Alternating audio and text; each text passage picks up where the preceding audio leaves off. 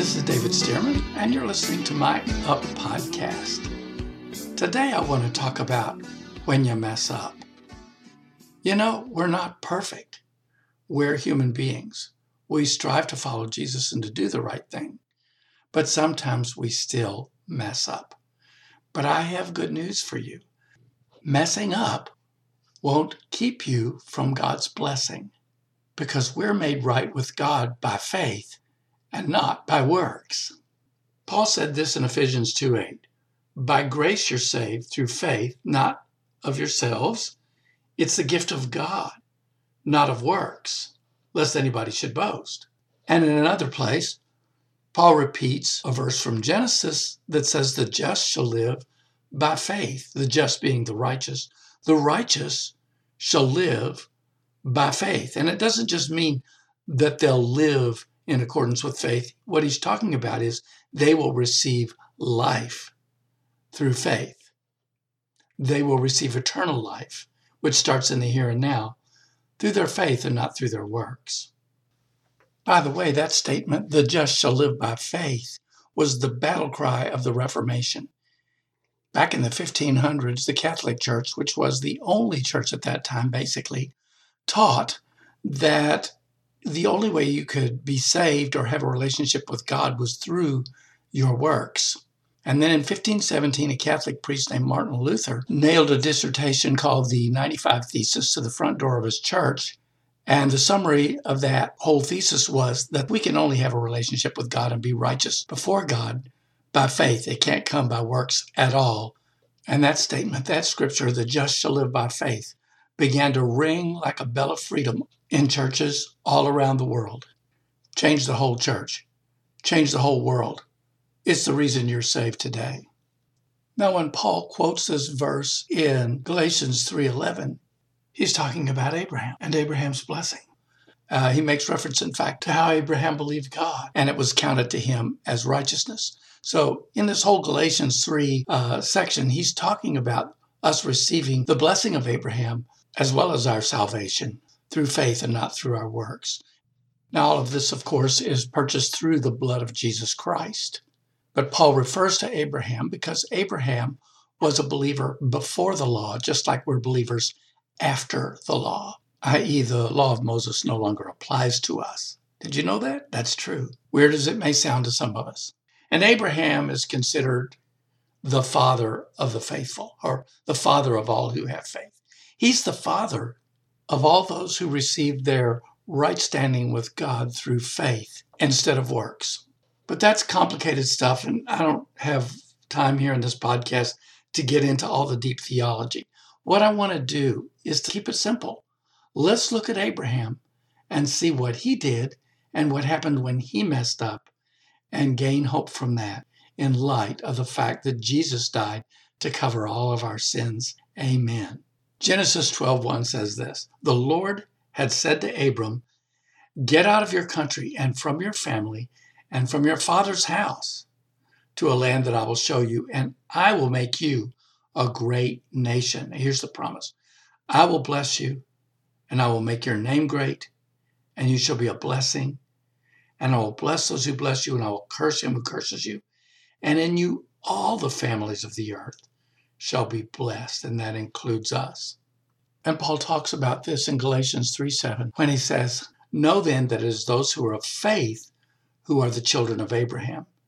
And the scripture, foreseeing that God would justify the Gentiles by faith, preached the good news to Abraham, saying, In you shall all the nations be blessed. So then, those who are of faith are blessed along with believing Abraham. So we're blessed when we believe, like Abraham is blessed when he believed. And that blessing is a powerful thing. You can read Deuteronomy 28 and find out more about what blessings God's talking about. But basically, he's giving you security and increase in every area of your life. I mean, he's going to take care of you. Abraham became very rich, and God really would like all of us to be very rich and very healthy and and very happy and blessed in every way. But sometimes we're not, and it's usually, it is always, because of choices we make and not because of choices that God makes, i.e., sometimes we mess up. Now, you want to note that God told Abram to leave his family and to go where he would show him, to the land that he would show him, and he would be blessed. So, God gave him instructions. He basically said to Abram, Follow me. And you notice this is the same thing that Jesus said to all of his disciples. He said, Follow me. So God wants us to follow him. He wants us to follow his instructions and do what he says and go where he says. And he wants us to live the way he tells us to live. Now, I'm getting down to basics here, but that's what being a Christian is about following Jesus, doing what he says, living the way he wants us to live. And God told Abram, You follow me, and I will bless you. I will bless you. And that's the same thing he says to us. This isn't a thing of works. He's just saying, God knows better than you. Do what I say, and blessing will be all over your life. So Abram did do as God said and followed him, although he didn't follow him fully. In other words, you remember he'd said, Get out of the land and away from your family, all your family, your father's house, and go to the place I'll show you. And Abram did leave and go to the place that God led him to, but he brought along Lot, who was part of his extended family. Why? Why did he do that? I don't know. It was against God's directions. Abram messed up. He didn't do what God said. He went against what God had said. But guess what? That wasn't the end of everything for Abram. God is not a legalist. He wants to bless us. We'll talk more about Lot in a minute or two, but first I want to talk about another place where Abram messed up, and this took place right after Abram and Lot parted.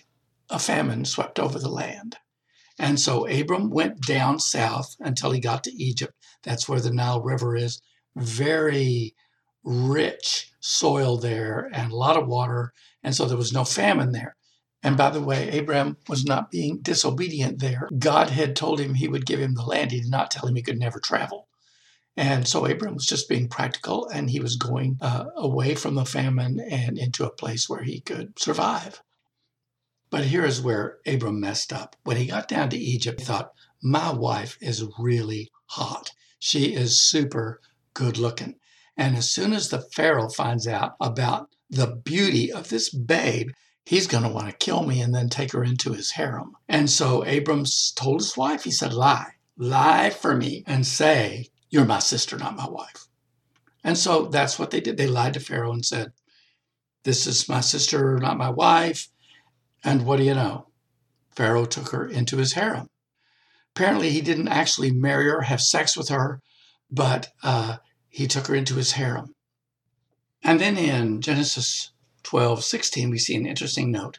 It says here that Pharaoh treated Abram well because of Sarah and gave him sheep and oxen and male donkeys and male and female servants and camels. That was like this super duper expensive luxury ride. Wow. In other words, the promise that God made to Abraham to make him rich was coming true, even though Abram was messing up, doing the wrong thing. And think about it. It's not just the lying. Look at the way he was treating his wife. So, yeah, Abram messed up big time. And yet, God's blessing was not taken from him because Abram was not under a legalistic covenant. Now, I hope I'm not freaking anybody out here. I'm not condoning sin. I'm not encouraging it. I'm not saying that we ought to do the wrong thing and say, Whoa, I'm going to be blessed anyway. We're talking about a guy whose heart belonged to God, loved God, but he was weak. He was operating in fear, and he got in the flesh and made mistakes. Can you relate? Can anybody relate to that? But there's good news. There's grace. And if we will turn our heart back to God and do the right thing, grace will cover it all and make even our failures turn out to our benefit.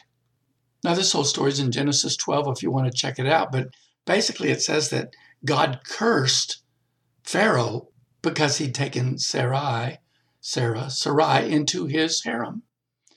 And he found out that he'd been lied to. And he got pretty ticked at Abram and said, Why did you do this to me? Why did you lie to me And he said, Get out of here. Get out of my country and take your wife and all your stuff and go back where you came from. So Abram did. He went back. But now, in Genesis 13, 2, it points out, now Abram was very rich in livestock, silver, and gold. So here was God blessing Abraham, even though he was not always doing everything right. So was it okay for Abram to just do the wrong thing? No, it wasn't. As a matter of fact, it got him thrown out of Egypt. So that was not a good consequence. And that's why God tells us to do the right thing because He doesn't want us to suffer the negative consequences of doing the wrong things. He doesn't want us to do stupid things and mess our lives up. God was trying to help Abram do what I say. God wanted Abram to do the right thing, but Abram didn't want to. So he paid a price for that. Nevertheless, the blessing of God was not taken off of his life because the blessing of God is on our lives by faith, not by works. So let me wrap with this Lot thing. You remember, Lot came with him and wasn't supposed to. And sure enough, Genesis 13, 7, it says, strife arose between the herdsmen of Abram's livestock and herdsmen of Lot's livestock.